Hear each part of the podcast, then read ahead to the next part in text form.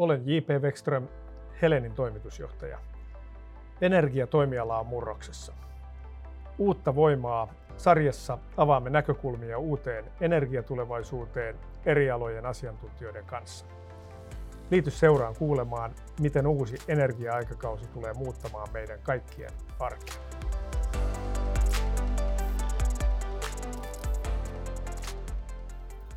Tänään keskustelemme energiaverkkojen tulevaisuudesta ja keskustelijoina meillä on täällä tulevaisuuden tutkija Elina Hiltunen ja Helenin kehityshankkeista vastaava Janne Rauhamäki.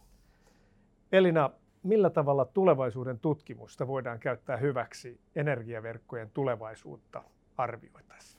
No, tulevaisuuden tutkimus on siinä mielessä todella hyvä laji, että sitä pystyy käyttämään vaikka mihin, kun mietitään jonkun alan tulevaisuutta. Myös jos mietitään energian tulevaisuutta, niin luonnollisesti pystytään käyttämään tulevaisuuden tutkimuksen menetelmiä. Mutta tulevaisuuden tutkimuksen menetelmiin kuuluu esimerkiksi megatrendien ja trendien miettiminen ja esimerkiksi teknologian kehityksen pohtiminen.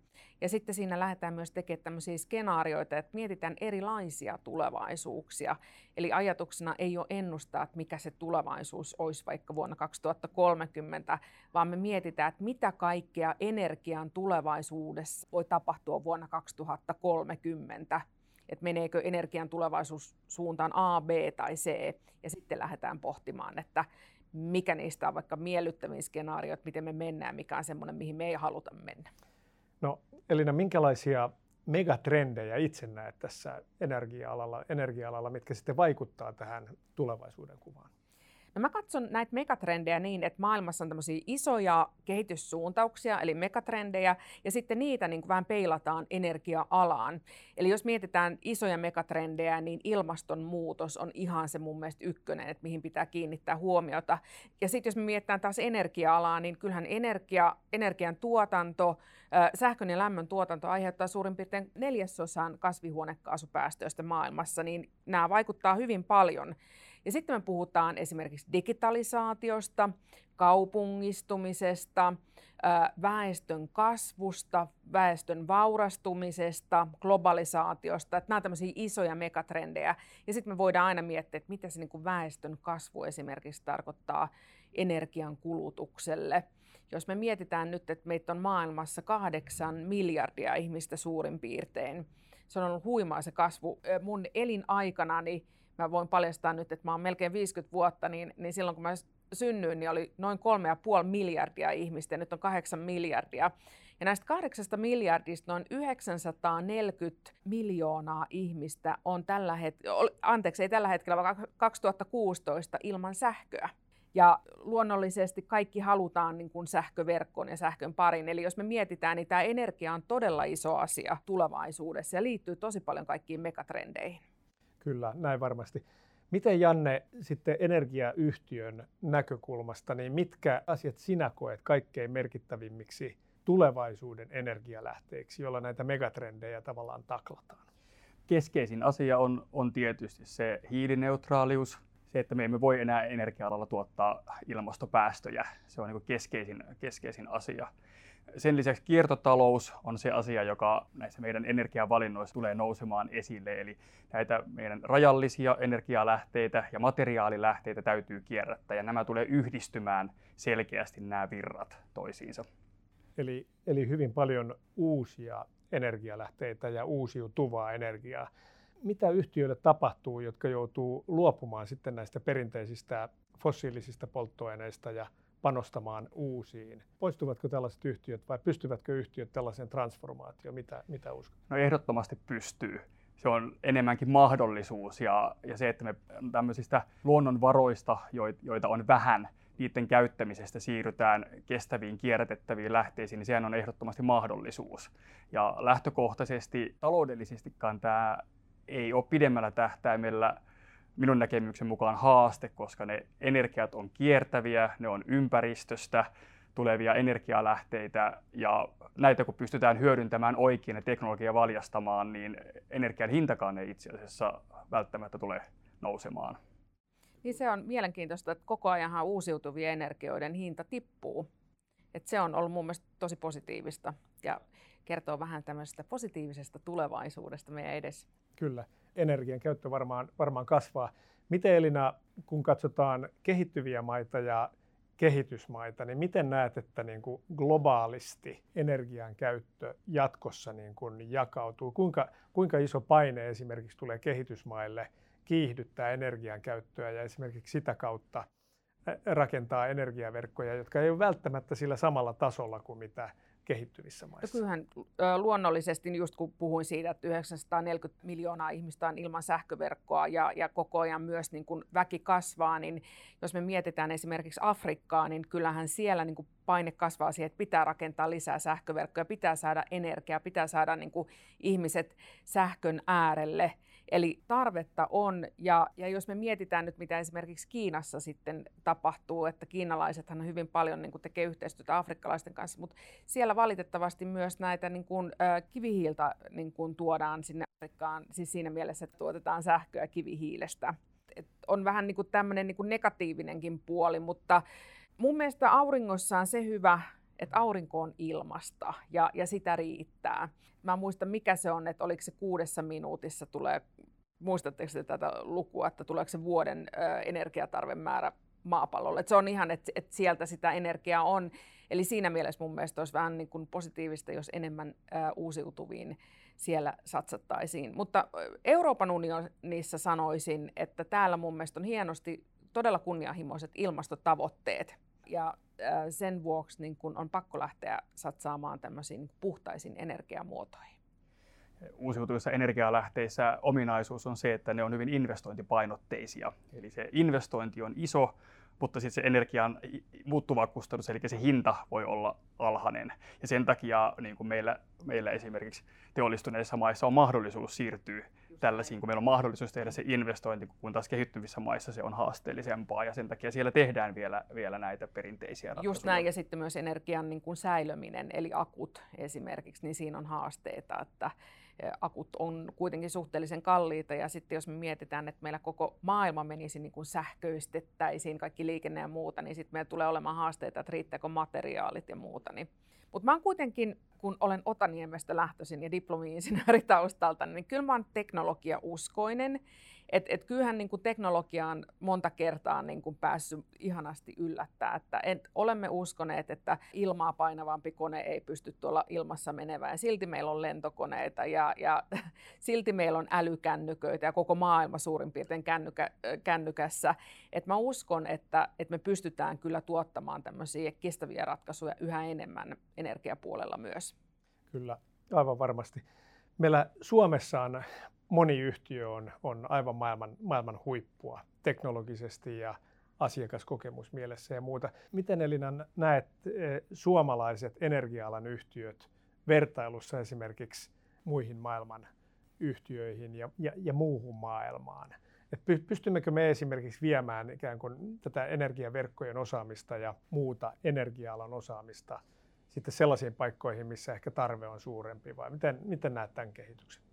Mä uskon suomalaiseen insinöörityöhön ja suomalaiseen osaamiseen, mutta mä myös näen sen, että Suomi on aika pieni maa ja suomalaiset yritykset loppujen lopuksi, kun me verrataan niin kun suomalaisia yrityksiä suurin kansainvälisiin, vaikka Shelliin ja, ja BP ja muihin, niin olemmehan me aika pieniä, mutta kyllä mä näkisin, että jos ymmärretään tehdä yhteistyötä, niin se voisi olla semmoinen rikkaus, mitä kautta pystytään, pystytään tekemään. Mutta uskon, että Suomessa uskalletaan testata ja täällä rahoitetaan tuotekehitystä myös aika kivasti, että uskalletaan tehdä niin kuin erilaisia testejä. Esimerkiksi nyt, mistä puhutaan, on tämä lohkoketjuteknologian käyttäminen, eli miten esimerkiksi sillä per, per, tai niin kuin lohkoketjuteknologiaa käyttämällä pystytään ostamaan toiselta sähköä ja myymään. Ja, ja nämähän on semmoisia hienoja innovaatioita, että kun näitä lähdetään niin kuin testaamaan täällä Suomessa, niin ihan varmaan on semmoista tavaraa, mitä voidaan myös viedä ulkomaille. Kyllä. Miten, miten näet alustatalouden? Paljon puhutaan erinäköisistä teknologia-alustoista ja alustatalouden kehittymisestä. Näetkö sen merkittävänä tässä energia-alalla ja energiaympäristössä? No, musta tuntuu, että alustatalous on varmaan aika tämmöinen niin kuin uusi asia energiateollisuudessa ja energiaympäristöissä, että mutta niin kun, jos miettii tulevaisuudessa, että mitä se voisi sitten tarkoittaa, että onko meillä semmoinen alusta, jossa kuka tahansa voi lähteä myymään niin kun energiaa. Itse asiassa meillähän nyt jo on. Eli jos me mietitään sähköautojen lataamista, niin, niin mulla itse asiassa naapuri pisti semmoisen latauspisteen pihalleen, että, että kuka tahansa voi ostaa siitä sitten sähköä. Eli, eli tämähän on niin kuin käytännössä tämmöistä asiakkaalta toiselle energian tuottoa ja energian myyntiä.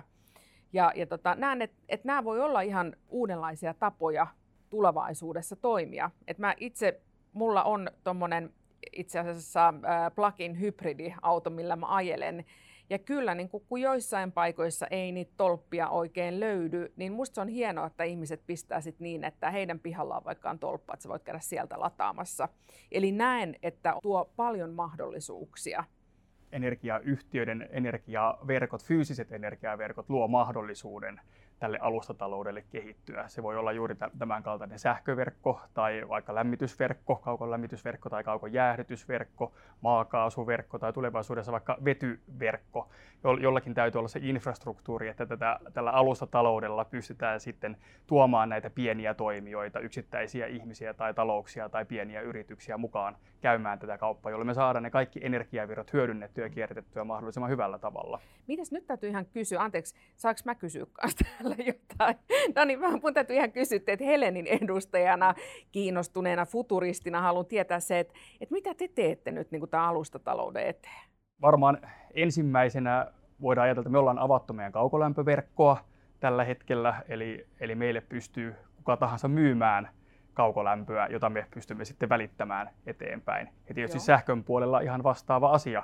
Otetaan vastaan ylimääräistä pientuotantoa, vaikka, vaikka sitten aurinkopaneeleista tai niin poispäin. Eli ollaan hyvin pitkällä jo sillä tiellä, että pystytään ottamaan sitä hajautettua pientä tuotantoa ja jakamaan sitä eteenpäin saanko mä tuota JPS, anteeksi nämä nyt kääntyy nämä roolit tässä, mutta kun mua kiinnostaa niin, että JP, miten kun sä oot niin kuin toimari, niin miten sä näet niin kuin strategian teillä, että, että tuleeko tämä olemaan niin kuin iso juttu teidän strategiasta, alustatalous? Ja... No kyllä, kyllähän se tulee, että tämä energia-alan iso trendi energiayhtiöillä on hajautettu energiantuotanto, josta Janne hyvin äsken, äsken puhui. Ja kyllähän se meilläkin on, näyttelee suurta roolia, että tämmöinen niin keskitetty isojen laitosten käyttäminen on, on vähitellen jäämässä historiaan ja tämmöinen pientuotanto ja verkostomainen toiminta on, on se, mihin suuntaan tulevaisuudessa mennään.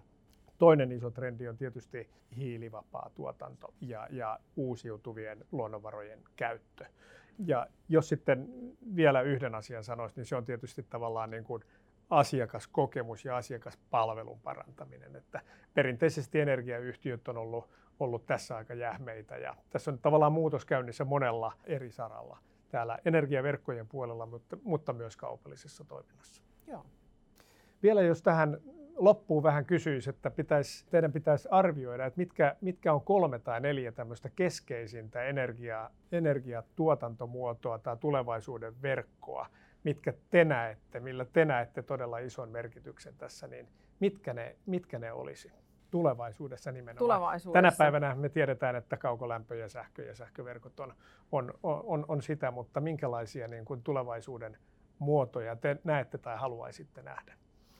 No kyllä mä futuristi katsoo hyvin pitkälle tulevaisuuteen, niin kyllä mä niin kuin ajattelen tällainen näin sanotusti maalaisjärjellä, että kun se aurinko tuottaa sitä energiaa jatkuvasti, niin mä toivoisin, että me pystyttäisiin yhä niin kuin enemmän käyttämään sitä hyväksi, mikä tarkoittaa tietenkin teknologisia innovaatioita, että me saadaan niin kuin enemmän niin kuin hyötysuhde parannettua näissä ja hinnat alemmaksi ja muuta.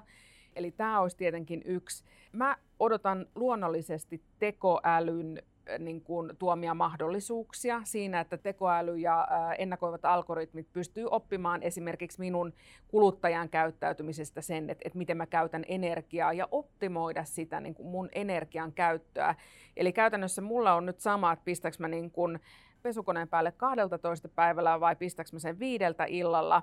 Mutta jos se lähtee optimoimaan sitä energian kulutusta, että nyt esimerkiksi, jos sä pistät vaikka illalla yhdeltä toista, niin ei ole kauhean semmoista energiapiikkiä, tämä on niin kuin kaikille kannattavampaa, niin mä näkisin, että tämmöinen olisi todella hyvä. Tietenkin oikein mahtava käyttöliittymä sit siinä, että, että se olisi semmoinen helppo käyttöliittymä, mikä tämmöiselle futuristillekin sitten selittäisi, että mikä, miten sitä energiaa kannattaa parhaiten käyttää, eli, eli semmoinen opettava käyttöliittymä. Eli käytön helppoa Kä- eh, joo, helppokäyttöisyys ja ymmärrettävyys. Siis täytyy sanoa, niin kuin, että eihän nämä energia-asiat mitään kauhean ymmärrettäviä asioita ole, jos et sä ole itse asiantuntija ja istu Helenin tuotekehityspäällikkönä tai, tai toimitusjohtajana. Niin... Eikö, eikö, eikö sähkö ja lämmön käyttö ole yksinkertaista?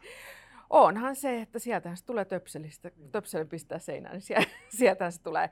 Mutta sitten tietenkin niin kun, oishan se hienoa, että me saataisiin se fuusio toimimaan. Et sitähän nyt kaikki futuristit ja kaikki teknologiafriikit on odottanut, että, että miten se saadaan. Että ehkä siellä Ranskaan, kun sitten tehdään nyt sitä iteriä, niin, niin siellä saadaan se toimimaan ja tuottamaan Kyllä se nyt on mun mielestä saatu jo tuottamaan enemmän energiaa kuin se kuluttaa se tuottaminen, mutta ei se mitään massoille vielä ole päässä, mutta ehkä sitä kautta.